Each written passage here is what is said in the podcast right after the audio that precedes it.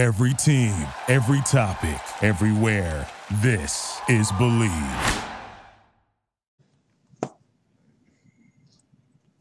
Welcome, welcome, welcome to another edition of All Ball Chicago. I'm your co-host Robert Bobby Reed, and I got the legend, the NBA veteran, the McDonald All-American, your host Marcus, living in the building. What's up, Marcus?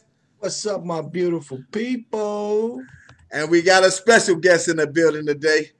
One of the Mount Rushmore Hoopers of Chicago, one of my favorite players from Parker High School, went on the Marquette to win the national title. He showed up at two national title games, walked away in 1977 with the championship, then went on to college. I mean, went on to the pros and uh, got drafted by Denver Nuggets. Man, we're going to give it up for Maurice Bo Ellis. What's up, Bo Ellis? How you doing, man? Good, brothers. Everything is good. Just trying to stay safe and you know get through these hard times. But you know it's going to get better. So I've been good and I've been very blessed. And thanks for having me on. Glad to do this. Yes, yes sir. Yes, uh, Bo. We are happy to have you. Um, we've been trying to get you, and uh, you know your man, your teammate got got on the phone. He said, "Man, you want Bo? I got that. Uh, man, we make that happen." Lloyd, so Lloyd made sure he made that happen for us, man. But Bo, man, it's a pleasure to have you on here. Uh, watch you as a shorty uh, coming up in Chicago, and we're just gonna jump right into it, man. What Chicago basketball means to you? Oh well, Chicago basketball means everything to me. Uh, it opened up tremendous doors for me when I was younger. Um, a lot of the older individuals and the legends of Chicago, I was very blessed to be able to play with at a young age at 15, 16 years old. And uh, Chicago basketball has uh, set the table for my life. And it, it, taught me uh, the very valuable lesson that I was always told by first Leon Hillard and Mel Davis, who were two former Harlem Globetrotters that came to us uh, at a young age, Dr. Lloyd Walton and us, and taught us how to use our platform to help other young people in the city. And from there, it just uh, helped me take off and go to another level and, and uh, just means everything. And uh, just trying to do some other things for other young people in my life that I've been going through. And uh, it's, been a, it's been a wonderful ride and, and, and still continuing. Wow.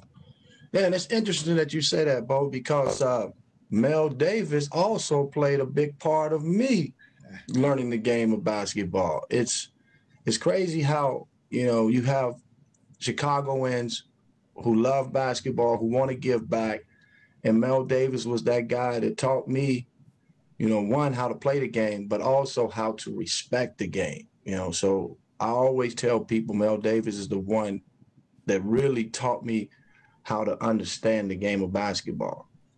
Yeah, Mel, um, Mel and and Leon Hillard, like I said, I don't know if you ever met Leon. Uh, he may have passed by the time that uh you know he was he was. Still I think I remember that name. I remember yeah, that. Leon, uh, Leon was uh he was the Curly Neal and the Marques Haynes of his day, but uh, uh, Leon was from the West Side. He went to McKinley High School, and I think that ended up being Wells High School but the two of them with uh, Eloise Saperstein yep. started the uh, Abe Saperstein Foundation. And we used to go around all over the city. We went out to LeClaire Court. And like I said, they taught us how to use our platform and give back to, you know, to help the other young individuals coming up in Chicago. And that's that's that's been the beauty of Chicago basketball. And and like you just said, Marcus, you had Mel Davis and See, I was often compared in high school to uh, uh, Cazzie Russell and George Wilson because the two of them were 10 years before me. I graduated in 73 and they came out in the 60s and the 50s. So I was often compared to them and they were always in my ear. And I never really met George Wilson uh, up until maybe about 15 years ago when I was coaching at Chicago State. I went out to Cincinnati to do a celebrity golf thing for Bob Huggins. And, uh, and, and at that event, George was actually there. And that was the first time I met George. And when I actually saw him in person, George looked like he could have been my father and my big brother, tall, light skinned and red. And I had a tremendous time. And and the older I get, I'm starting to come in contact with a lot more of those individuals who open the door for me, they will in turn open the door for you, and you open the door up for the other ones. And that's what Chicago basketball is all about. And that's the beauty. And that's what this whole thing is about sharing our stories for young people so they can see the light and where they want to go. Man, that is that's that's real talk there, man, and I appreciate that too. That, that what you had just spoke about, but also, Bo, I never got a chance to see. I saw you play, but I never got a chance to see George play. What kind of game, if you remember, because I know you watched George play, I'm assuming. What kind of game did George have? No, see, that was a little before my time, so I never really saw George play. Okay. I saw some highlights, you know, in uh, in high school, and uh, and I, I never really saw Cazzie play in high school either. But you know, I saw Cazzie play a lot at, Dr. King's Boys Club okay. in my early years, and uh, but I never had a chance to see George play. I saw some clips, and that's why I was so excited when I first met him and the comparisons, you know, to our, our, our games and stuff. And and uh, but he was a little before me, so I, I, I never saw him play to the point where I could sit here and okay. discuss what he did. So um, that was something that, but you know, I did watch Cazzie work, uh, Cazzie Russell go to work, and then I also was the assistant coach with Don Russell, Cazzie's younger brother at Collins. And I remember I think, that. I think the year that y'all went on and went downstate, I, I think we played y'all in the uh, in yep. the semifinals of the yep. city championship your senior year, didn't we? That's right. That's right. Because I think ah. Richard and, and what's the name was either freshmen or sophomores the year we we played y'all at UIC when we had Randy Brown, Michael yep. New, Walter yep. Bond. So you know those two individuals, you know, meant the world to me, and you know they opened up the doors and and, and, and in turn it enabled me to open up the doors for other guys that came up behind us and and and that's what this whole thing is about and and it's that old saying if you don't know where you come from you don't know where you're going so they showed me where I was from and where I could possibly go and the rest is history. Beautiful man. Beautiful. Man. And, and I think Bo I think we missing you know we did miss a gap I think. We and I don't know who dropped the ball on it, but it's not to say that's one reason why we wanted to start start All Ball Chicago to get people like yourself back on and talk to some of our listeners about what Chicago meant to you, and also how you represented for Chicago when you went off to co- when you went off to college to play at Marquette University. So let's talk a little bit about Marquette. We're going to be a little bit all over the place because we don't have no script, man. We just go straight from the heart, start okay. talking about.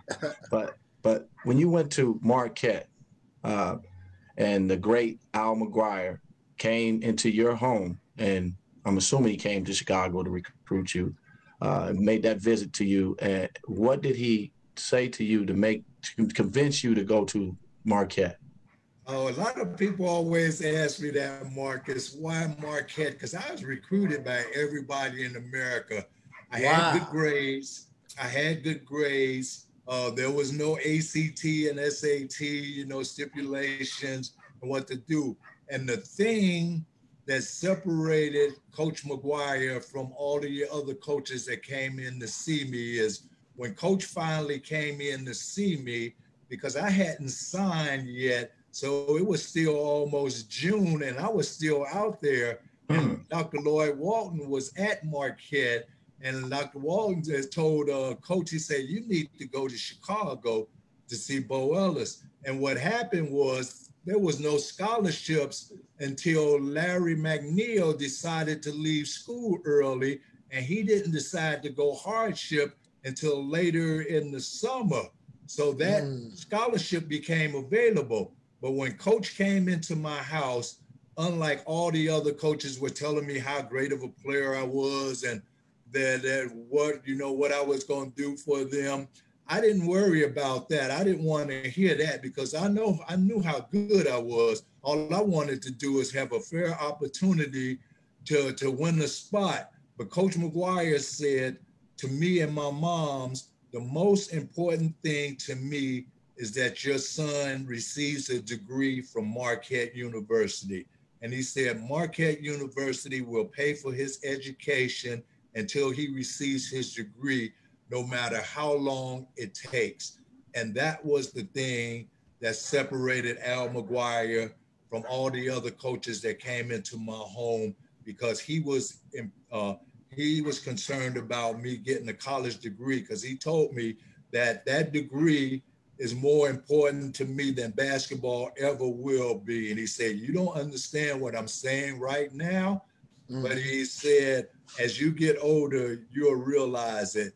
And when I talk to a lot of young kids right today, I talk about a lot of different things. I do things in the community, and I tell them the most important thing to me and my biggest accomplishment accomplishment in life is the degree that I received from Marquette University because I told them I'm in nine different Hall of Fames and my numbers hanging up in the Bradley Center. And I tell the kids that doesn't that that's that's good, but I like the most important thing is that degree I received from Marquette. That's my biggest accomplishment for a young man to come from Parker High School, a public league school, from Englewood off of 71st and Normal, to go to Marquette, graduate in four years, and have a chance to play in the NBA. That's my most tremendous accomplishment, far beyond anything I've done in basketball. And like I said, I'm in nine Hall of Fames, number retired. None of that matters. That degree I received. So that from Coach McGuire is why I went to Marquette. Can wow. I hop in real quick, Led? Wow, man! I just want to say that I'm gonna let you go, Bob, but I'm just go like, ahead. wow, man. That's what I was because, thinking. Because uh, you don't get that as much, or it doesn't get publicized as much when a kid, an African American kid from Chicago, go on to college and be successful, not on the court, but off the court. Go ahead, Bobby. Yeah, I was just gonna hop in, live, because you went back and finished your degree, and I, am very proud of you doing that too, my brother. And and, and Bo Ellis, man, I think the emphasis need to be more on that with these kids when they recruiting these kids because from what I understand, the Liv was telling me this, they can snatch that scholarship from you if you don't perform well. So shouldn't it be the emphasis be more on telling these kids we're gonna help you get the degree as opposed to putting so much emphasis on sports? If they really care about the kid and there's there's still a lot of schools that emphasize that. You know, I also was a college coach for 17 years. I coached at Marquette as an assistant for 12 years under four different coaches. And then after, uh, when I got to about 45 years old, I finally decided to take the head coaching job at Chicago State. And a lot of people thought I was crazy for that. But Coach McGuire was the one at that time, he was still alive. He said, Bo, go for it. He says, home. He said, You're 45 years old now. You've been here for 10 years. Because, see, I wasn't one of those individuals that came out as a young age and, and, and started coaching. You know, I didn't do it until later in life. So that's the most important thing that we should be talking to these kids about. And the schools that do that and emphasize that, that's important. But the kids need to hear that now, these days, more than ever, because you know, things have changed so much with, with professional, you know, sports and kids leaving school early. And, and, and the, on the flip side of that, a lot of people don't know my name was on the hardship list my junior, my sophomore, and junior year because wow. the ABA was still in play. And see, I was really ABA type of uh, material because I was long, wiry, skilled, run, jump out of the gym. And that's what the ABA was all about. So I decided to stay in school all four years because my mother wanted me to get a degree. And, after my sophomore year, I went back to school. And then after my junior year, I went back to school. And my mother said, Listen, he said, we haven't had a whole lot up until this point in our lives. He said, You can stay another year. And the other thing about that whole thing is, my mother never saw me play in high school because, you know, when I was in high school in 69 through 73, we played at 315 in the afternoon mark You Right. know, because it was crazy. So the varsity played first, and then the frosh-soph played. So as good as I was in all my years in high school, starting as myself and Ricky Green as two freshmen, we were the first two freshmen to start on varsity in the history of Chicago back in 1973. Ricky Green at Hirsch and myself at Parker. Wow. And uh, you know, from having that, so my mom's got to see me play. She enjoyed all four years of my college career. I'm the I'm uh, myself and Earl Tatum are the two winningest players in Marquette history. We were 101 and 18 What? in, in- in four years of college. Uh, like I said, played in two national championship games. My junior year, we were 28 and 2. That was the year that Indiana went undefeated. We played Indiana to get to the final four i- i- in, uh, in uh, the final eight, and they beat us to get to the final four. Now, if that was these days, Indiana and Marquette, who were one and two in the nation that whole year, we would have never played into almost a national championship game. So, kind of give you a little more history there. A lot of people Man. realistically, if Maurice Lucas stays in school, because he left after junior year, after we lose to North Carolina State, everybody back on that team uh, would have been back except for Marcus Washington, who played at LaGrange High School, who had won a state championship from LaGrange, and he was the only one that graduated. Then that next year, Butch Lee came in. I really had a legit shot of plan and four Final Fours if everybody stayed in school. Wow, that'd have been rough. Man, Bo, you, hey, you you guys were doing it though, but Bo, I've been hearing some things, man. I go back and listen to some of those old interviews that you had, and man, someone said that Mr. Bo Ellis was a designer, um, an artist, you know, someone who was good with that pencil, or that knew how to sketch and do some certain things with that, and um, it was brought to our attention by Mr. Dr. Lloyd Walton that you designed Marquette's uniform. Actually, it was Dr. Walton was the one that went into Coach McGuire and suggested that we do it. And a lot of people don't know this that uh, every year for the NCAA tournament, Marquette would come out with new uniforms. So Coach McGuire was the innovator when it came to that. So Lloyd went to him and said, Coach, won't you let Bo design the uniforms? Now, when another thing is when Coach came to my house to recruit me after he had that speech about uh, getting the degree, and that was the most important thing, he asked me what I wanted to major in. And I told him either architectural drafting or fashion designing. And neither one of those Marquette? offered. So Coach kind of looked at me like, what is a kid from 71st Street in Chicago going to do with a degree talking about fashion designing and architectural drafting? So, you know, that, that was a little strange within itself. So, um, so I, I I end up coaching them, end up uh, putting together my sophomore year. I went to Mount Mary College, which was the best fashion designing school in Wisconsin. And Okay. it was all girl Catholic school on the on the west side of, of Milwaukee. So after my freshman year, I went to one year at Mount Mary, took some designing courses, and um, and, and that was a tremendous experience. I had a, a nun as my teacher. I was very intimidated, you know, to being a a black young man from Chicago at an all pretty much all white, you know, female university, one of the best fashion designing schools in the world. And it was uh, there was a couple of sisters in, in that class that, that went to school with me. So that's how that whole thing got started. So Lloyd said, Bo, uh, Coach let Bo design the uniform. So Lloyd was my roommate.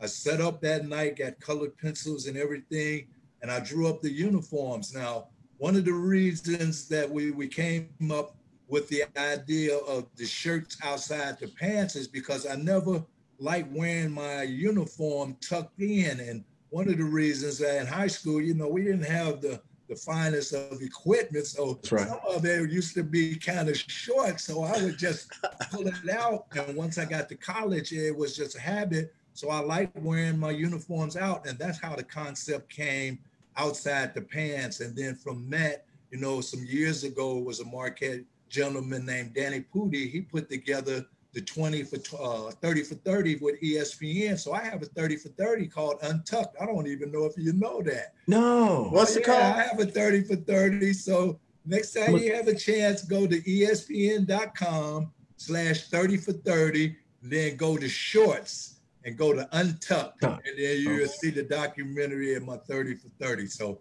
that's how that whole thing came about and the uniforms, and that's how I designed it. And, and Dr. Walton was the one uh, was given the okay, but Lloyd was the one that got that whole thing started with that also. Wow, man.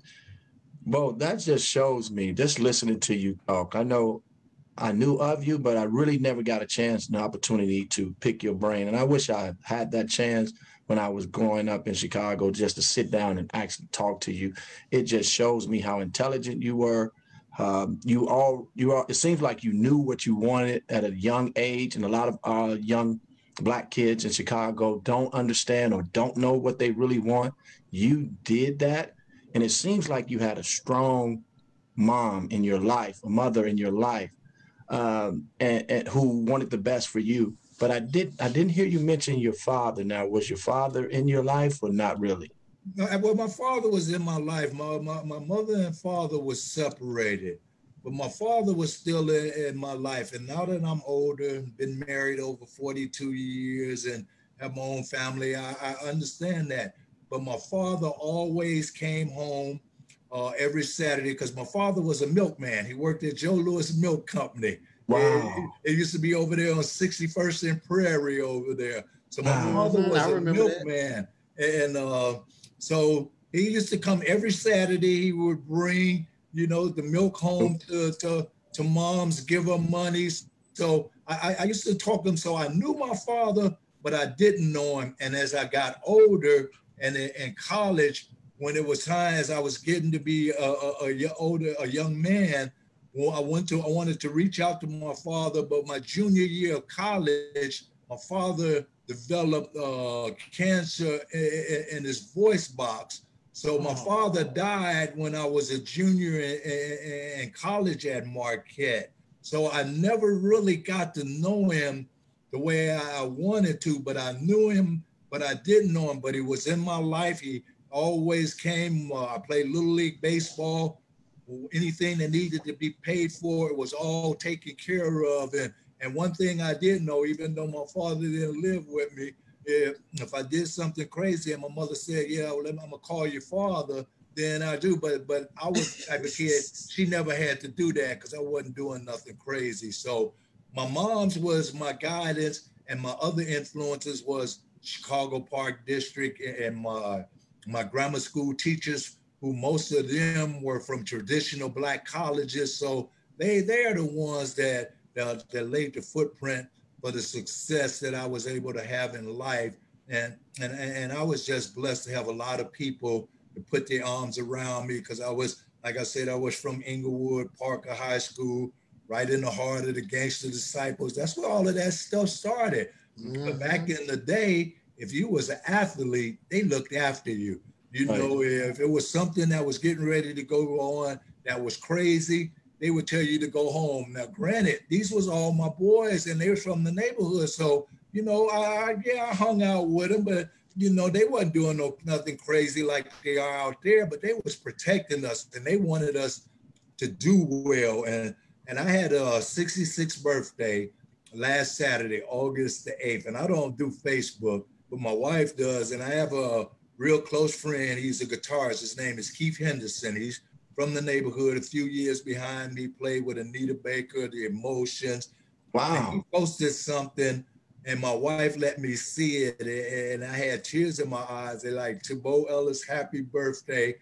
The first brother from 71st and Englewood to show us that you could come from the neighborhood and make it and be successful. And you've opened up the doors for a lot of us. So that was very important to me. And then one other thing is Mark Aguirre, some years later, because you know Mark is a few years behind me, and and this was when Rahm Emanuel was still the mayor, and uh, they they were trying to do some things uh, for for the public league school kids with a lot of former players, and Rahm Emanuel had a big event down at Dunbar uh, for all former players from from all eras, and we all got together. they were trying to put together a mentoring program, and mm. then. Mark Aguirre said at that meeting when he got up to speak, and he said Bo Ellis was the one that showed us that you could go straight from high school and right to college and play right away and be successful if you did what you needed to do successfully in the classroom. And that made me really, really feel good. And that's what it's all about. And now everybody's doing the same thing, and each one must teach one. And, and that's what we do. But I had a lot of people and a lot of guidance. My male influence came from a lot of different individuals, and I had a lot of fathers. And I have two daughters, and I never had a son. But my wife always say, "Yeah, you got a lot of sons," because all of the years I've been coaching, I've been yep. able to touch a lot of people's lives, and, and that was a, a, direct result of how people came into my life, and that's called giving back, and, and that's how I was taught, and that's what's important to me, still right today. Wow, bro, man, you just you just blowing me away, man, with with your conversations that we are having right now. And I also want to mention that you won a national championship, and within that self, within itself, that is hard to do. We all know that. You know, people don't win, you know, national championships. They try, they try, you try to make it, and they, you played with a great coach, Al McGuire, and Mark Marquette. You played against a Dean Smith team North Carolina. What year was that? 1977 or? Uh, right, it was 77. 77. Uh, you played against North Carolina. And they have some talented players, but you also have some talented players. Who do you remember some of those players on that team? I, I think I heard Walter Davis was on one of those. Yeah, Walter Davis, Phil Ford, uh, Michael O'Koren, uh, they had Tommy LaGarde, uh, Dudley Bradley, all of them. And Tommy LaGarde was a seven foot kid that was from Detroit, Michigan. Then, you know, point guard Phil Ford, and that was the matchup Phil Ford and, and Butch Lee. And, and Michael O'Koren was only a freshman. Mike is from New Jersey, played in the NBA for a long time. So, so they had a serious team, and, and we went at it. But before we got to them, we had to beat North Carolina Charlotte with Cornbread Maxwell in them. Oh, and, wow. and, Cornbread Maxwell and them beat UNLV in their semifinal game with Reggie Theus, Sam Smith, Eddie. Sudden Smash, Sudden yeah, Smith. Yeah, yeah. So that that that final four that year was loaded, and a lot of us Man, I love to hear those stories. It's veterans, man. Man. Real friends, right today, a, a serious matchup, and there was one that we was going to do. Wow. Yeah. Man, Bo, that just hearing these stories, man, it, it got me like want to go back to YouTube and look them up so I can see them and watch them again, man. Because uh, because I know you was real silky smooth. Uh, like you say, you were you had that length that you can get to the basket.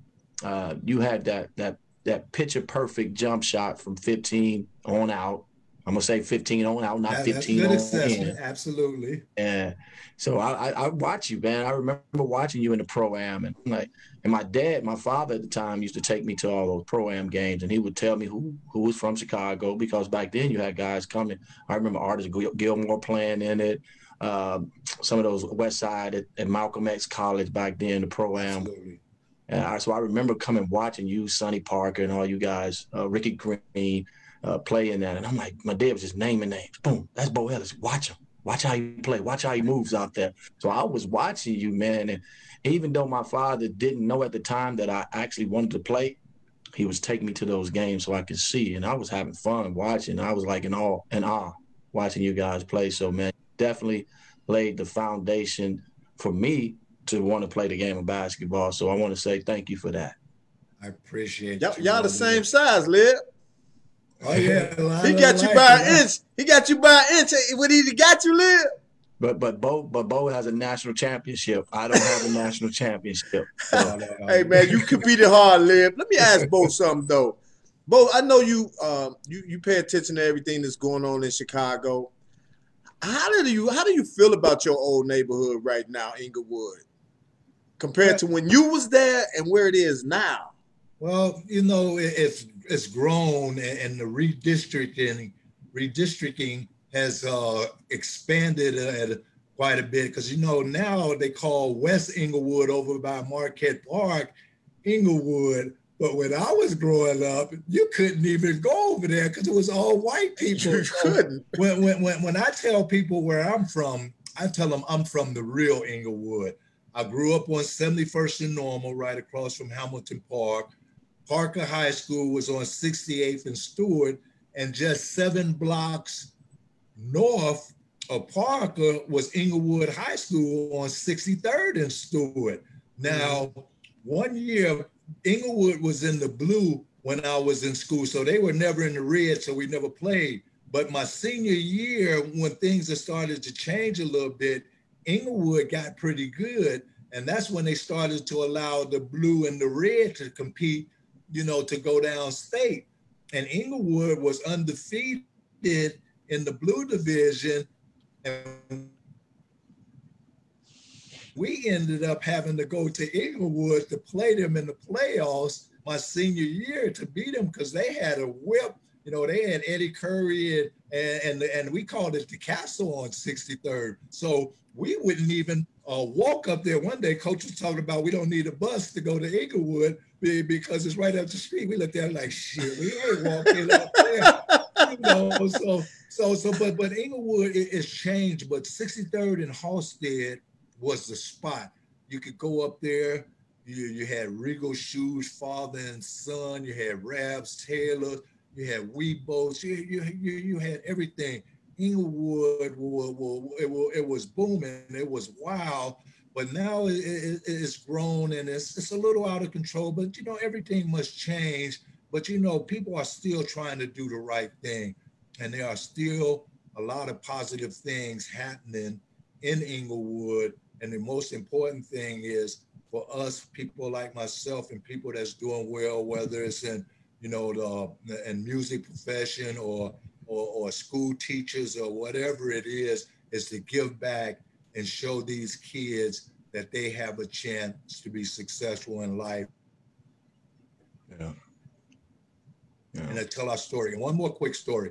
Yeah. And I'll tell you, uh, Mr. Bonner, who was our principal at Parker High School, and you know, it's a lot of Bonners, the Will Bonner, there was some of them at, at Phillips, and they were all over. So, so Yeah. my my uh my my uh principal, Mr. Bonner, once uh they changed the name to Paul Robeson from Parker to Robeson when they moved to the new building.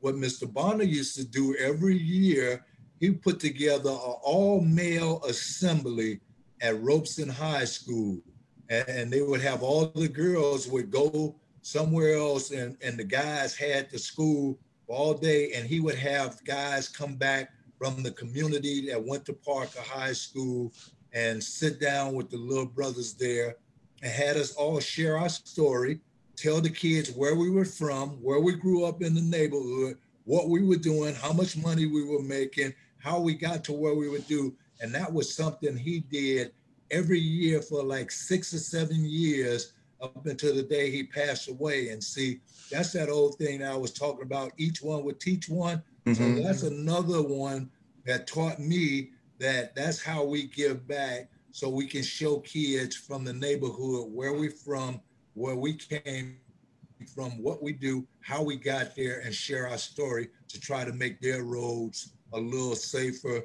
and, and a lot easier to, to get to where they're trying to go.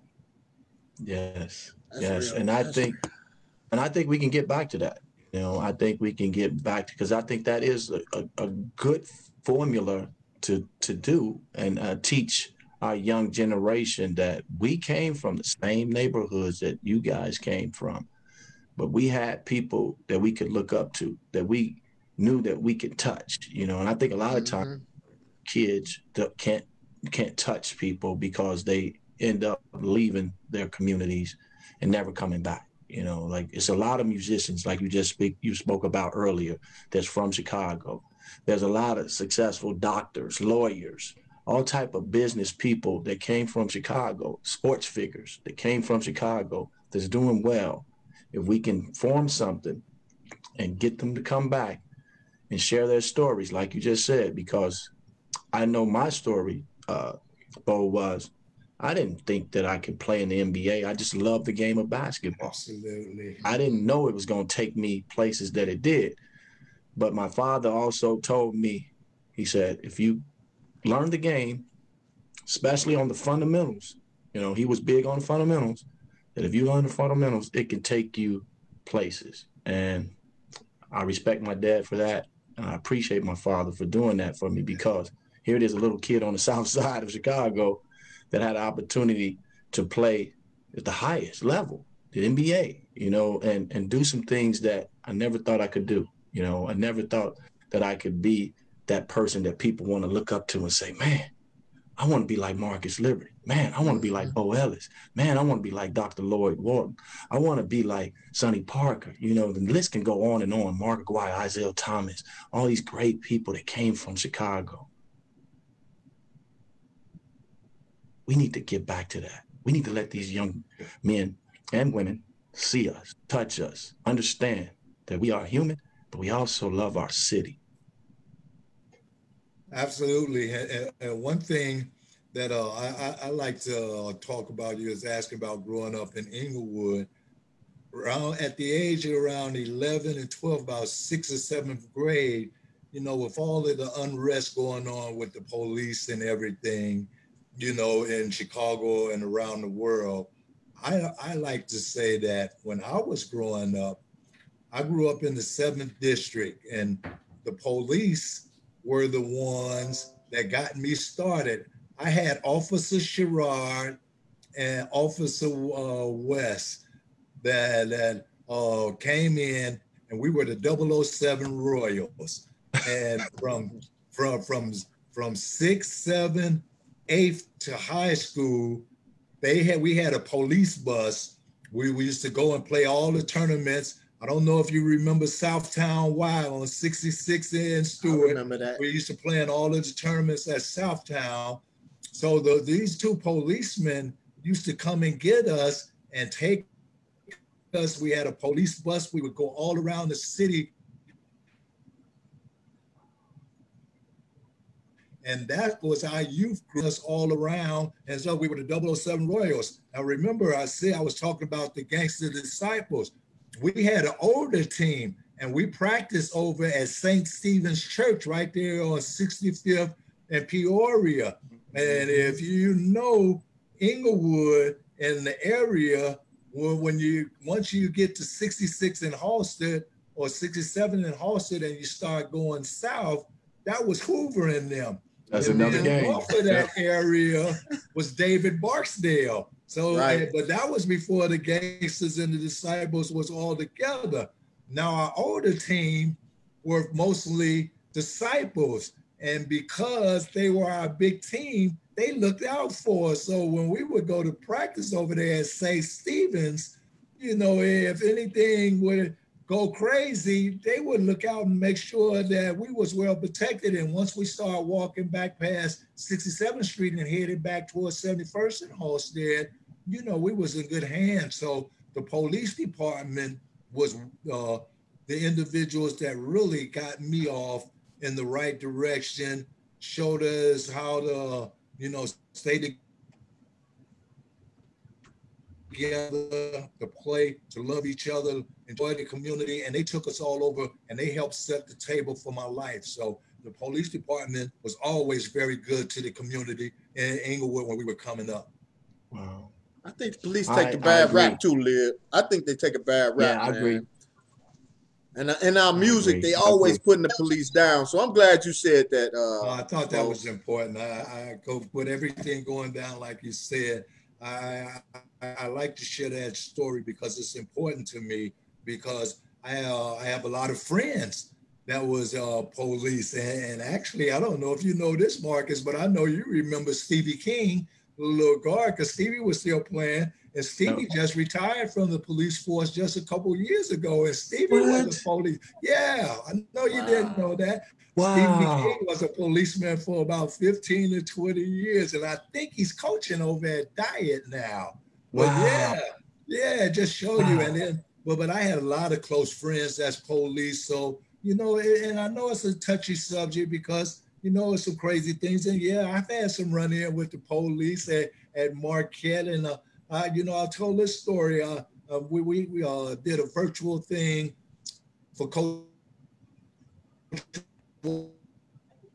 Joe at Marquette for the players and stuff. And I told him a story about after my freshman year, I was leaving from the Milwaukee arena and the you know the Bucks and and and Marquette always has played in the same, same arena. arena. Mm-hmm. And, I was coming from the game with a friend watching. Uh, uh, I believe Kareem they were playing. They might have been playing the Boston Celtics in the playoffs, and we were leaving the arena, walking back to uh, to the dorms, and two police swooped up on us, jumped up out of the car, pointed these big old guns at us, and said, "Hold it." There was just a robbery around the corner, two black guys. You fit the description. So me and my boy put our hands up, and I had my army fatigue jacket on because you know those was the Black Power days. Right. And I said, "Hold it, officer! Like we just coming from the from the arena, and we wasn't more than hundred feet from the back door at um at, at the Milwaukee Arena." And uh, I said, "My ticket is in my pocket," and I like, "My name is Bo Ellis. I played at Marquette." Now they got these two big guns on us standing there, and it was only and it was only one car, so it wasn't like it was a whole bunch, but they still had the big guns pointed at us and what they said. And once I told them who we were, they looked at me. The officer looked at me and said, "I thought that was you." And, wow. Yeah, but but he did but he didn't lower he didn't lower that pistol. So oh, you know, I, I, tell a lot of people that story. So you know, we, we we've all been a part of racial profiling, even still right today and stuff. So mm-hmm. you know mm-hmm. that that's something that we have to teach kids to be smart. You know, like and the police say stop, stop, don't don't keep running. Uh, I tell them that all the time, and you know it's just it's just different times. And, and as you get older, Marcus, you know, we was talking. I asked you how old you were a couple weeks ago. You're like 51, and and the other thing is when I was coaching at Marquette, I tried to go. I, I went and watched Marcus play at King and everything, but you know that was a done deal you know, Jimmy Collins had he, Jimmy had Jimmy had Chicago locked up when it came to hey, that. But Bo, but Bo, but Bo, I'm telling you, if you would have came down on that low end where I was from and said, "Look here, Marcus, I, I gotta have you at Marquette, man," I, I think you could have probably did it, man. I'm well, just Coach, telling you. Coach Cox wasn't he wasn't having that. You know, Coach, you know, Coach Cox Cox, uh, he started off at Parker High School as the baseball. I remember that. And, and, and Jimmy Collins was one of my mentors also. So, but you know, I tried to get in there, but but coach wasn't having that. And coach was saying, you know, Bo, I think he's going to be going to Illinois. So, you know, I, I kind of that's why I kind of bagged off and stuff. Wow, man, I would have loved to just sit down and talk and even take that visit uh, to Marquette. Uh, but like, like you said, Coach Cox um, he had our best interest, man. He, oh, yeah, he, sure. he he figured that let me let me let me be the one to do some of the talking, and then once we get past that first tier, then we'll introduce the parents and the, uh, the student athlete to the coaches. And he did a great job with that, man. And um, oh, I really I really appreciate it. Yeah, I really appreciate it. Yeah. Y'all had a whip down there. That, yeah, man. You know that, that, that was good. And and see, it was show you how different his time was. I'm gonna tell you another good quick story. Hey, I know you got a lot. yeah, Let's go.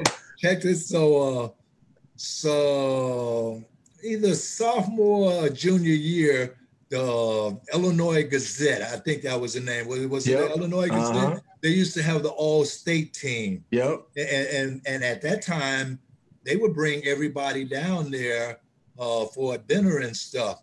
Uh, and then the state tournament was still there. So I remember my sophomore year, my high school coach brought us um, to the state tournament. I don't remember who was playing, but we went down to Champaign, and uh, and, and they kind of made it a, a, a, a, visit for me because when you when you uh, uh, back in the, in those days, you could you could take as many visits as you wanted, and you could go any year. I took 13 visits, you, you know, my senior year, but I don't say about the schools that I went to, you know, before I was senior. So sophomore year, Nick Weatherspoon and Billy Connors. You remember those names? Yep, I remember. They, I remember. they, they were there, and, and, and we were on campus and, and, those were some they were some racially mixed times. There wasn't a whole lot of brothers going to Illinois back That's then. right. I remember they had the one guy, uh, Greg Jackson, I, I, think was his name, uh, in, in the early years. Well, this is a little before me, and For I'm me. 66 now, so they're probably in their 70s.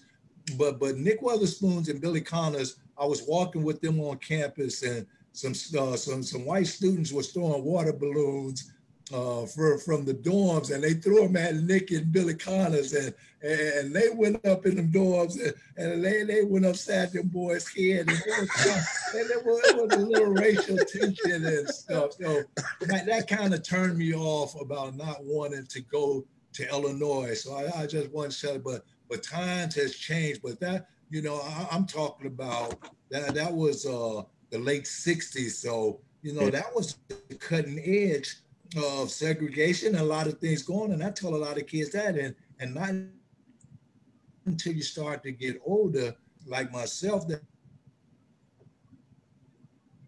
that I realized how close I was because I stayed in my neighborhood and my mom's and them, you know, kept me, you know, where we were were, were supposed to be. So, you know, we, we, we, we were away from all of that. So that's kind of my story about, Yeah. uh, you know, my, my Illinois experience back in the day in the, uh, in the late 60s. Yeah, I was going. I was going. I was going to talk about that. You know, how did you not go to the University of Illinois? But you already answered that. Let's talk about the NBA now. You know, you're you, you know you're getting that opportunity to get drafted uh, into the NBA. How did that How did that feel? Well, I, it was funny that that you say that, and a lot of people, you know, ask me this because you know now all the kids, you know, like yeah, parents like I'm going to the NBA. I'm like, listen, I never had any dreams about playing in the NBA when I was growing up, like I, because I had no examples in my neighborhood. It was nobody from the neighborhood that was in the pros like they are now. So I played the game because I loved it. Right. Kept me out of trouble. Oftentimes, you know, it kept me away from wildness, but you know, oftentimes I would still get shot at, you know, at Hamilton Park. And I, I used to tell kids that I could have easily been Ben Wilson, you mm-hmm. know, when, when I was growing up. So, you know, I didn't I didn't really, you know, have dreams on being a pro player until I got to Marquette, started to have some success. Mm-hmm. And then I saw Maurice Lucas go pro. And I got to meet Jimmy Jones, who was from Racine, Wisconsin, who left Marquette after his sophomore year. Then I saw that I may I have a chance. But you know, my thing was go to school, get a degree, enjoy the game, and then as things started to get better, I realized that yeah, you do have a chance to be a pro player. And I'm going to tell you this one guy. His name was Reggie Henderson. I just told you about Keith Henderson. Reggie was Keith's bigger brother, and he was a little older than me. Real nice dress, always had lizards, tailor mades on. Little wild, used to like to drink wine. was messing around with that dope all the time, but always made sure that. And, and when he would see me walking down the street, he would be hollering across the street. He'd say, "Bo," he said, "Boy, one day you're gonna make a hundred thousand dollars and gonna be in the NBA." And, and I was young. This this is before I even got to be who I was as a freshman and, and as a sophomore, and I was starting to get better. But Reggie Henderson Huh. saw the potential of me being a professional athlete and being a pro. And he used to say it all the time. And, and, and that was my my guy that he said, boy, one day you're gonna make a hundred thousand, you're gonna be a pro. so, you know, I started to realize that I had a chance. And then it turned out, you know, the success I had in college and then the Mel Davises and the Leon Hillers start telling me, you say, boy, you got what it takes. Just keep taking care of them books, be smart out there, and open up the doors. But what happened, Marcus, I, I ended up, I was the 17th pick in the first round, of the 77 draft. I was actually drafted by the Washington Bullets. Mm-hmm. Bullets had two first round picks that year. They had uh, the 11, uh, they had the uh, I think the 11th pick and the 17th pick, and they also had already had Elvin Hayes, Wes Unseld, Phil Chenier, uh, Mitch Kupchak. So they took that year. They took Greg Ballard, who played at Oregon, with the 11th pick, who was a forward also, and then they took me with the 17th pick in the first round. And I went out to Washington, was at, at, at, at a training camp for the whole uh, exhibition season. And a week before the regular season started, they got uh, Bobby Dandridge from the Milwaukee Bucks mm-hmm. a, as a free agent. So mm-hmm. now we had a shitload of forwards. forwards. So I became expendable. Mm-hmm. So when Bobby Dandridge came, so they traded me to Denver. Larry Brown uh, called and they traded me to Denver for a first round draft choice the next year, which the Bullets end up getting Dave Corzine from Chicago, uh. from the Bullet, from from the DePaul. So they took Dave Corzine, and I went to Denver. So I spent three years. But right after I got traded, uh, the story uh, we we were in uh, we was in Little Rock, Arkansas, the last week of exhibition season. So we was down in Little Rock. So we left DC earlier that day, and I get to my room. I'm uh, I'm getting all my stuff, and I get on the knock on the door, and Bernie Bickerstaff and Dick Motta's at the door, and they walk into wow. the room and look at me, and Dick Motta's say, "Boy, we just traded you to the Denver Nuggets." He mm, said, wow. "Don't take it as a slap in the face." And Bernie Bickerstaff looked at me and said, Welcome to the NBA. So, and, and, I was a little shook for a minute, but two minutes after they walked out of the room, Larry Brown called my room. He said, Bo, don't take this as a slap in the face. He said, It took a lot for us to get you. We wanted you. We want you here. This is where you belong. And the rest is history. And actually, the trade worked out good. The only thing about it was that was the year that the Bullets won the NBA championship that oh. year. So oh. I would have probably, I think at that time it was only about four or five players um, that had won the NCAA championship and then went to the NBA and then won the pro uh, uh, championship. So I missed out on that.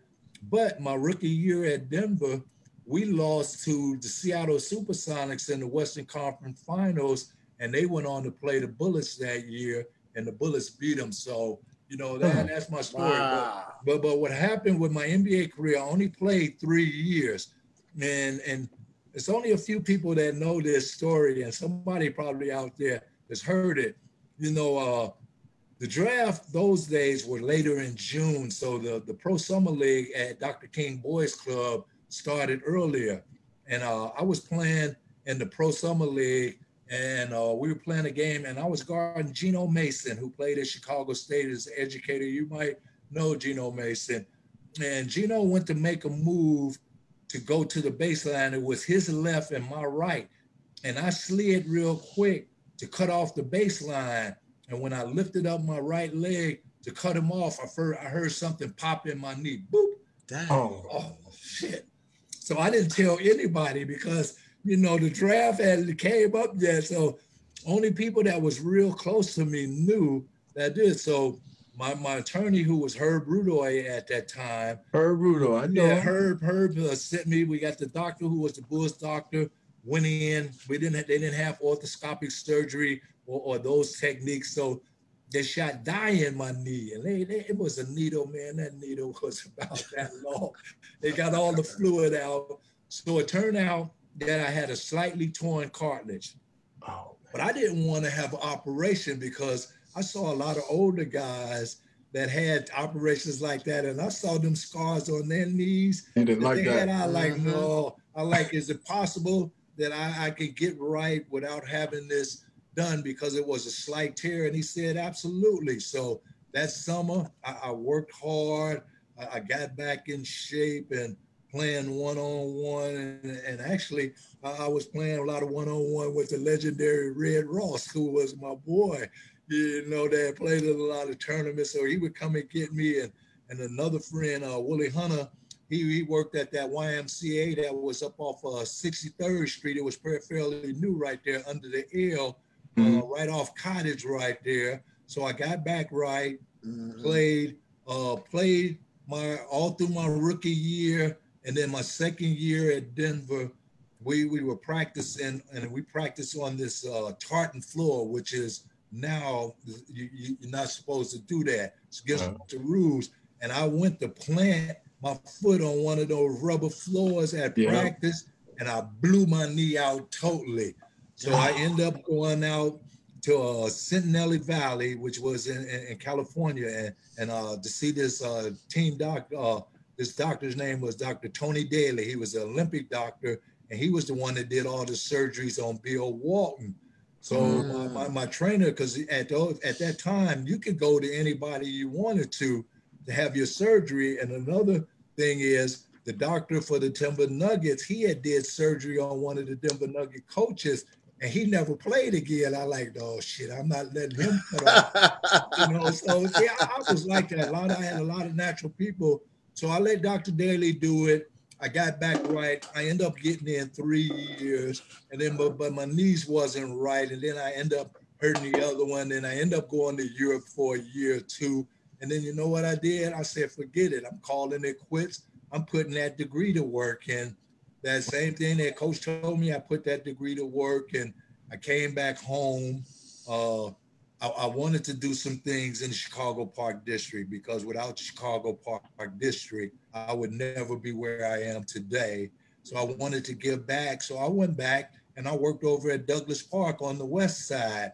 Uh, and actually, when I worked over there, uh, they had shot three little guys in the gym and they put me over there. And that's how I end up working with Collins High School because Collins is right inside of Douglas Park, and that's how I ended up becoming a coach and and over there. And I also worked at Tuley Park, so I did that for five years, and then I got a call from a, a guy that was the head of the Marquette Alumni Association, and uh, he called me and said, "Bo, I just called uh, Marquette and recommended you as an assistant coach."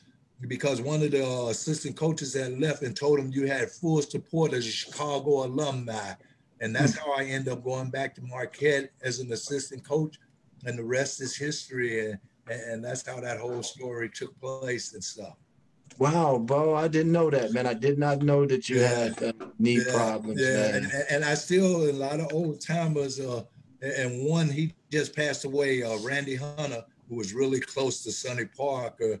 And uh, I saw Randy. I hadn't seen Randy in some years. Randy went to St. Mel from the West Side, mm-hmm. went to Loyola of Los Angeles, and played there. And and when Jabari graduated from Simeon, Sonny had a, a big going away thing for him uh, before he went away to Duke. And I saw Randy uh, Hunter there, and Hunter asked me, he said, Bo, you ever think about what would have happened if when you went to the league before you hurt yourself? He said, a lot of people don't have a clue. So things like that make me feel good. And see, I know it's a lot of other people know how serious a game I had, and you know everything happens for a reason. Yeah. And, and I have a story to tell, and that story is from my injury and how that degree thing. So that, that that's that that's uh you know that's always important, and, and I haven't shared that with very many people. So everybody that's listening to this, and you and you would have to go way back and be a little older than me to really know that story about what actually happened. But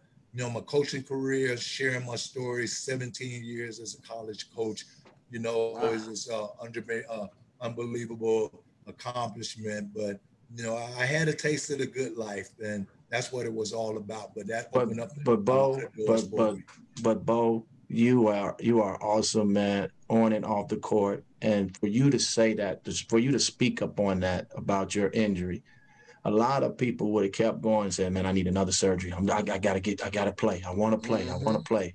And you felt in your heart that you know what, I did it, and now it's time for me to go to my next chapter in my life, which is what Mal McGuire said: get your degree and let that degree work for you. And now all the people in Marquette, you Mr. Marquette.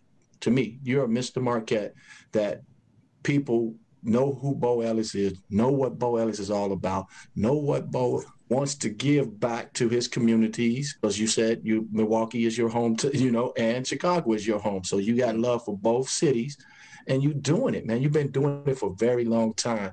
And now it's time for you to pass that torch to the next young Bo Ellis or whoever it may be to come on and say you know what? I'm, I'm handing it to you guys.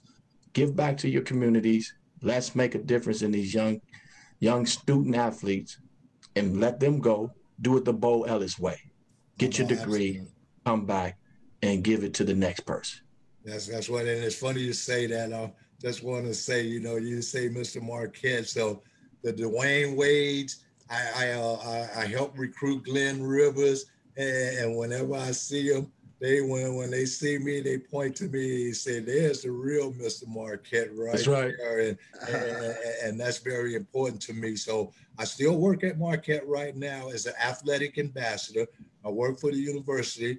I work for another Marquette man. I'm the director of community outreach. So I, I go to a lot of uh, Milwaukee public schools, do speaking engagements. I, I promote the university. I, I, let the black kids up there in Milwaukee and all around let them know that listen, you can go to a school like Marquette. If I can come from Parker High School on 71st and Normal, and I can come out of there from from from there and, and be able to do what I've been able to do, you can do it too. Because I like I'm just like you.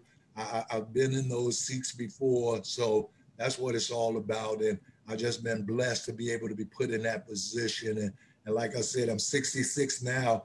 I wasn't going to be going to have no other surgeries and, and different things like that. I like, listen, I, will go and do something else. And, and I'm glad that I was, I was taught that way. And that's why I'm giving it back and let each one see my story and hear my story because that's what it's all about. And I want to shout out to you, man. A happy belated birthday to um, from us at, here at All Ball Chicago. Happy belated birthday to you. Appreciate it, Mark. I appreciate you, brother. Hey, Bo, let me throw this in right quick though. Your man said you was gonna be rich. You was gonna make a hundred thousand dollars. That was back then. That was big money back then, wasn't it? hey, listen, I, I, tell them now. I, hey, when I go and I speak to these kids, and I tell them, I say, listen, I was the 17th pick of the first round in the 77 NBA draft. And I told him I signed for $90,000. And wow. I told him that was I was 90,000 richer than I ever dreamed of. I told him the minimum salary back then was 30,000. Right. And you got to remember when I went to the league, Marcus, in 77, the league was kind of at an all-time low at that point. And then mm-hmm. a few years later, when Magic and Bird came into the league, the right. league took off because I, you know, I, I, was a part of that that that free base generation in the NBA. So it was kind of it, it, was a little wild out there, right? You know, so you know, I, I I, I had a lot of stories to tell, and, and there's a reason for that. And, yeah. God doesn't put anything in front of you that you can't handle, and, and and my story is out there for a reason, and I've been blessed to be able to tell it now, and, and I'm telling it more and more because that's what it's all about to tell young people. Because, like you said, they need to hear this, and that's what it's all all about. And and I don't regret anything that happened to me. Uh, you know, I had three years in the league, got my pension. I was able to do that. You know, I had a chance to go over the seas. I played a little. I played a little in Italy and Belgium, but once I did that, the facilities in, in the early 70s, they wasn't quite the way it is now. you know, I had a chance, I had a chance to see the world for free, and basketball has opened up so many doors for me. I've been all around the world, and, and actually last summer through my job in Milwaukee and my Marquette man with Skygen USA, I had a chance to go to Africa. I went to Tanzania. You know, uh, and, and, and what that was about is my boss, who's a Marquette man that I work for in Milwaukee, they they do a lot of uh, technology things well, well for software. He put together a program where people of Tanzania they've been given uh, the last five years over 80,000 uh, free eye exams and over 50,000 pairs of free glasses to people in Tanzania. So my boss, who's a few years before me, while I worked for and Marquette to do the community things. he, he had me go, and my wife actually went with me and experienced, and I hadn't been anywhere in a long time. And, and up before Tanzania, I've probably been to 15 different countries, but I didn't want to be getting on no plane. Plane for that long. About it, I always said that I wanted to go to Africa, and it was him, and he asked me. It's been very good to me. I said I'm going. It was one of the best experiences that I ever had in my life. But that that 19 hour plane ride that was a long way. But I went to Australia when I was uh, coaching at Marquette. So we went to Sydney and Melbourne, and that was 23 off hours and oh. across the international date line. So when you get ah. older, you know it's a, a little different. But I had that experience. I've been very blessed.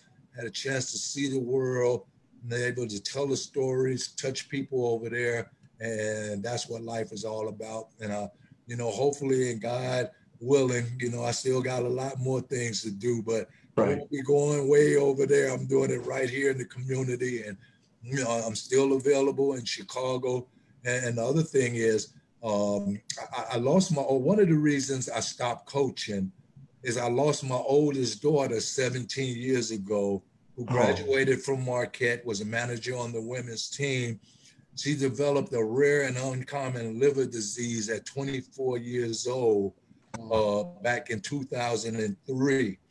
And I was still at Chicago State, and then they, had decided they wanted to make a change. So I was ready too, because I, I, did my five years. I tried, you know, mm-hmm. I still don't regret anything that I did there and the kids, but I lost my daughter. She got sick from from an uncommon liver disease, and and uh, so you know that that was a, a, little hard for me. So I ended up coming back home, and I I worked in Chicago public schools. I worked in sports administration, so I oversaw Lane Stadium for five years.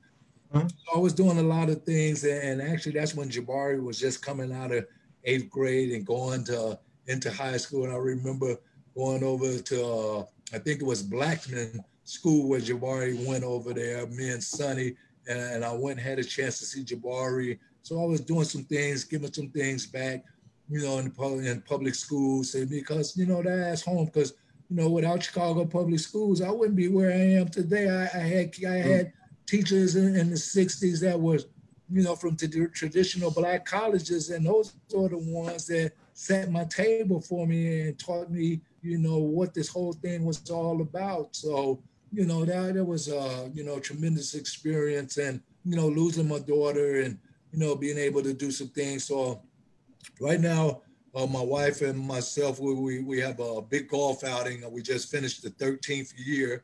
We call it the Warrior Day Golf Outing.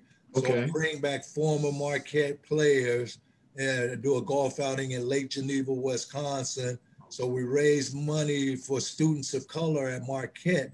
And the students that get the Ralph Metcalfe Scholarship Award, we, we, we actually give them, uh, we add on money to, to for them to be able to go to Marquette and be able to uh, to afford to be able to have the experience at Marquette. So we we have the have the Nicole Ellis Foundation and then we're just trying to do some other things for a lot of other families not only in Milwaukee, but in Chicago during uh, Christmas time, helping buy coats, helping the churches, and doing different things, and and uh, and do it in my daughter's name for Nicole Ellis. So, you know, that's been another thing that God put in my life that has enabled my wife and myself to be able to help and make a difference in other young people's lives and, and stuff. And you know, having the tragedy and being able to turn that into something positive. So, mm-hmm. and it's a kind of fellowship with a lot of the former players and the young and the old ones and the ones that I coached in my 12 years. They come out every summer and we do it up in Lake Geneva, always the third Monday in July. So if you ever want to come back, yes, I do. Off, you know, you have all the info. So uh, in the last few years, Richard Rios, who was an NFL referee, Danny Crawford, NFL, mm-hmm. NBA referee, all of my boys, Frank Kaminsky's and and all of them Dr. Waltons, they come back and golf and I put celebrities with them. Emery Moorehead from the Bears. So they've all helped me be a part of something to make a difference in young people's lives and, and, and help some kids of color being able to, you know, afford the Marquette way and, and, and things like that. So you know, that's been important to me, and I've been blessed to be able to do that. Hey, hey uh, Bo, this is a guy on here. He real quickly, he said, uh, "Who is Butch Carter?" Uh, he said, "How's Butch Carter?" Butch Carter, Darren McClain. Well, if he if he's talking about Butch Lee was my teammate, but it's a Butch Carter that used to uh, play the, in Indiana and uh, the uh, um, the wide receiver brother, right? Right, right. That's Cris Carter's uh, younger brother. But Butch coached at Dayton, and we were close. If that's who he's talking about, but if he's if he's thinking Butch Lee, who's my teammate, Butch Lee is living in Puerto Rico now and uh, doing well. Got a son that's actually a pretty good player that, that's out on the East Coast. But Butch Carter is doing well. Butch Carter also coached at the Toronto Raptors back in the day, probably around the time you had came out, Marcus and stuff. But yeah, that, that's Cris Carter's little brother, if that's who they're referring to.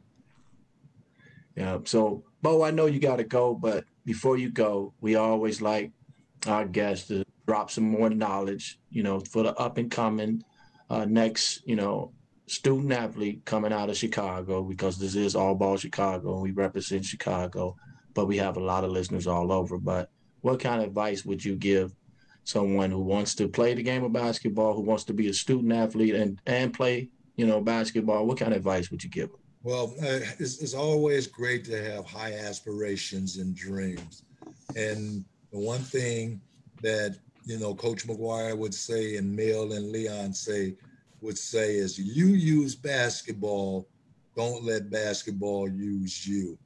And it say, yes, okay, you know, you you you may have an ability to to to leave school after one year, which is fine. No, nothing wrong with that.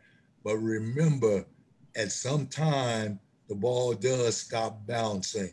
And, you know, and and maybe two years, maybe 10 or 15 years from now. But when it does stop, you're going to still be young. So have something to fall back on. Have your goals, be smart, and also share your story with others and be a good listener because that's how you become successful. And as a young person, learn from other people's mistakes be careful about what you're doing in the street. Know who you're hanging out with and you're surrounding yourself with. Because a lot of times in these day and ages, you know, kids get caught up being in the wrong place in the wrong time with somebody that they looking for to start shooting at and you happen to be with your boy but you ain't really very informed about what your boy is doing out there so just stay on your toes, say your blessings, take care of your schoolwork. Because even if you do leave school early, at some point, you're going to need that degree. So always go back and enjoy the game and enjoy life. Stay smart out there because the world can be yours if you want it and just do what you have to do to be successful and try to be smart and be blessed. And that's what it's all about. And and work hard at it, but don't put all of your marbles in one basket because yep. nothing tomorrow's not guaranteed to any of us. You know, life is precious. And, you know, we all know about what happened to Ben Wilson. And and I knew Ben. And, and actually before I went to Douglas Park, I worked over at Tuley Park and Ben used to come up there and play and that was right after I had got out of the league. So I became pretty close to Ben. And I'll never forget when Ben got shot and I heard that. I didn't go to work that day. I sat on my bed at home and I cried like a baby. And I came down to, uh, you know, to, to, to, to, Operation Push to try to get in the, to, to the service, yeah. but I couldn't mm-hmm. do it. And there was a many, many times growing up in Englewood that you know just somebody come and they start shooting a little bit nothing compared to what they're doing today mm-hmm. and i tell kids all the time if, if, if it was a gang of five people coming down the street when we was coming up if two of them had pistols then all we had to uh, dodge was 12 bullets because them pistols is only six I like nowadays, they have five people coming down the street, and, and at least one of them got semi-automatics.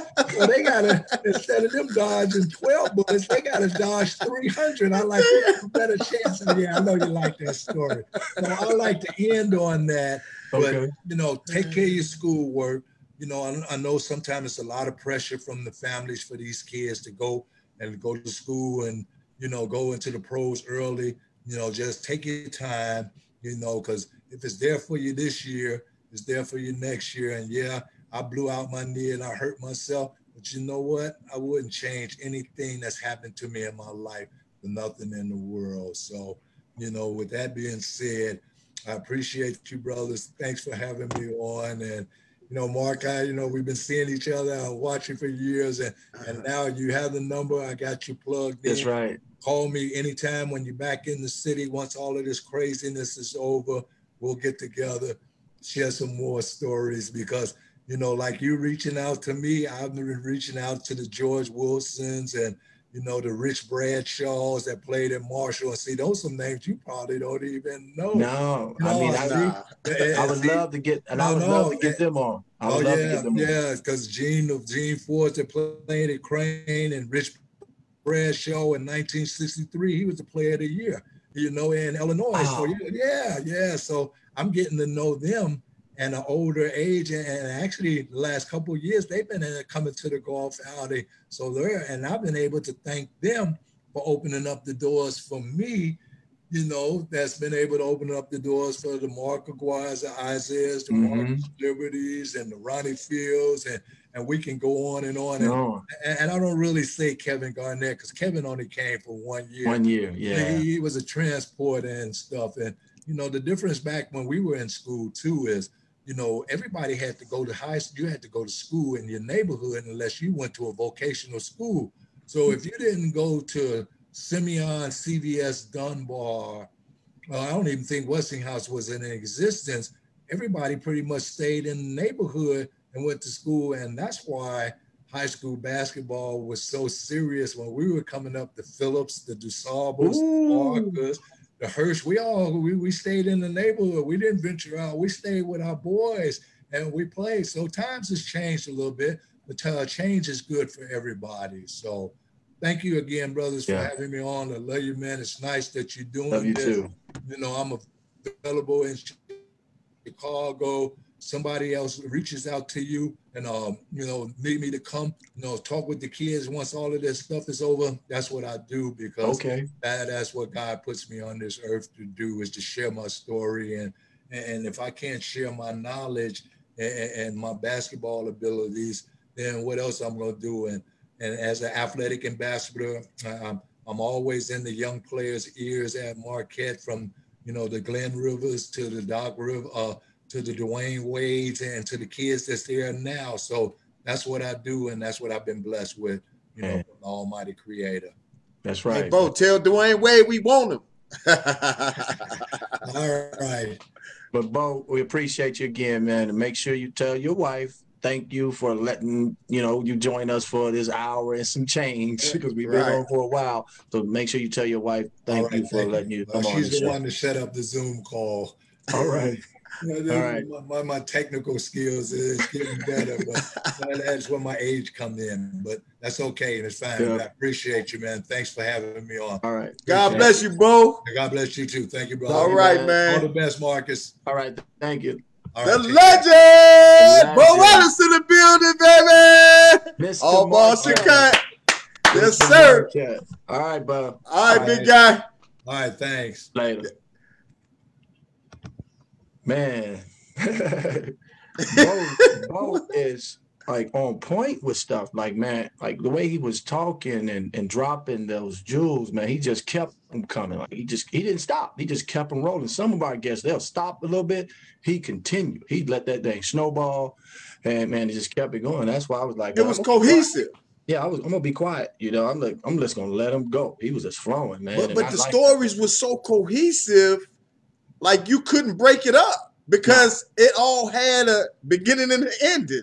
Yeah. And they were great stories, man. I mean, the, the, the legacy that Like I thought, like I talking to Dildy Dildy said he was the first freshman to start Boston in public school system. See, we need to hide this knowledge because he said it was him and Ricky Green. You know, so it's like But I think I think he was talking about more so college. No. he- I thought he said that in high school uh, when he was in high school. The first No, I freshman. think he, I think he was talking about college. You know, I mean, he Oh, said okay. high school, but I think he was talking about college because he started as a freshman in college, and Ricky Green, I think, started at Michigan as a freshman in college. Uh, but Get us Ricky Green, y'all. I want to talk to the man. That dude was quick. lightning quick, man, lightning quick. But Bo Ellis, man, but to hear his story about three years of playing, well, actually four years of playing professional, and then gave it up. Just gave it up. Said, you know, knees probably can't handle it. I got my degree. Let me use this degree, and that within itself, man, shows you what kind of person he is. You know, and big shout out to Bo Ellis for joining us on All Ball Chicago. Uh, I, I just I'm lost for words right now, man, because I'm still thinking about some of the things that he was talking about. You because, to digest. You gonna have to go back and watch this one, you know, because uh, I I wanted someone like that to be in my ear, you know, growing. Mhm.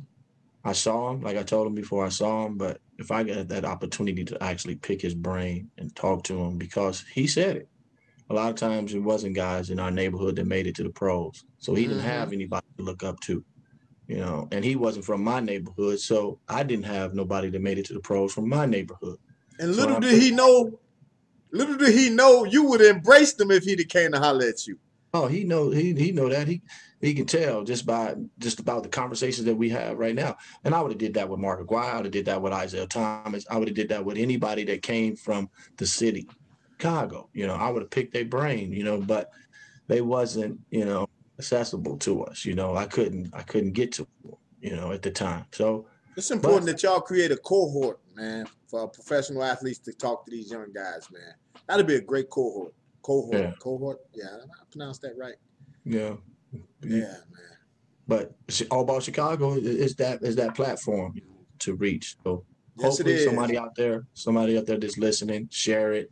Let them, let them, let them, let your youngsters, you know, up and coming hoopers listen to All Ball Chicago. We done dropped at least forty something episodes with different people on talking about different things. Everybody background is different, so make sure you share it with some of the people that you love and let them listen to them. Tell them to listen to it because we're not just on here laughing and joking all the time. You know, we are actually trying to give back so we can open up someone's ears so they can understand what's really going on in the game of basketball from Well, all you ball. figure, big dog, we didn't had George Montgomery. Then we double back, we had Russell Cross. And then we just had Bo Ellis. Man, we're talking Mount Rushmore Chicago basketball, man. When you're talking the 70s and you know, he said the 60s. And I mean, that's the civil about- rights movement, man. We're You talking know? about people that he looked up to, George Yeah. Wilson's of the world, you know. Yeah. Uh, I go so, um, yeah, man. I would love to. I would love to get some of those guys on too, just to you know pick their brain, just listen to some of their upbringings and and and how was it, you know, in the fifties, you know, like wow, the 50s. yeah, man. So when we was just a little in our mom and daddy little eye, right? yeah, man. Hey, but before we get out of here, you know, I, I did my presentation today on my device. All Ball Chicago, man. Y'all better come get it, man. The world's first social distance device. All Ball Chicago. Uh, my You man waving it, Lib. though. You waving it too. Let's let's put it up there so they can see it. Hey, my man Lib. He rocked it down there in Sarasota for me. Oh, sorry about that. Yeah, because it's it's a radio too, so you can you can play some music on that thing too. You can play the music too. So once it sync up, you see that? You sync it up, and then that volume kicks right in, man. You feel me? This is uh I'm telling you, this is called a culture. You hook it to your belt. Your coaches, man, can't be running around here hollering all the time. Say your voice, man. Say your voice. You know what I'm saying? Live. Your voice is your money. So we off and running with this, man. Check my page out, man. Once again, man, all ball Chicago, man. We try to do this thing, man, for y'all. We doing it for the culture. My man Live. When Hey, I'll be sitting back. When is when is those things? When is that social uh, coaches device going to be available for? It'll be available, man. Uh, September 25th. September. September 25th. Yeah, the company, man, they they really pushing. Uh, they really pushing to get it out here in the states because they all overseas. So we need to be able to get out about 50 of them joints to show a need over here in the states. You know, that's how they determine whether or not if it's a need. And uh, Well- that's where we at with it, man. Well, so Bob, you got you know some of the coaches that have been on our show already. Robert Reed over, the, I mean, uh, Robert Smith over at Simeon, and I think uh, Slaughter said he he was interested, and maybe you can get the college level, Mike Mike Irvin, I mean Nick Irvin over at Western Illinois. Maybe you can get them to endorse it too. Well, you know, we it's, it started today. I just started putting it out. Of course, you know, I was a semifinalist for Shark Tank for it, and uh, Mark Cuban, all of them loved it. I made it to the video submission part, and I'm sitting at the crib. I'm thinking, oh, for the bill Shark Tank, but my numbers didn't add up. I didn't sell enough units, so they told me try again next year. But I got the statue with me, man. We finna get Yeah, it done, man. Yeah, You know what I'm saying? All ball Chicago. I'm your co-host, Robert Bobby Reed. I got the legend, the NBA veteran, the McDonald All-American, your host, Marcus living in the building. What you finna be on, big guy? Man, I'm about to throw you that look away. You better be ready. I got it. I I ain't do too much passing though, dude. But I gave you one. all right, man. We out of here, man. It's all ball Chicago. I'm your host, Marcus Liberty, and we got my man. Robert Bobby Reed, we up out of here. Shout out to Bo Ellis, the legend. We out. Peace. We out of here. Thank you for listening to Bleav. You can show support to your host by subscribing to the show and giving us a five star rating on your preferred platform. Check us out at Bleav.com and search for B L E A V on YouTube.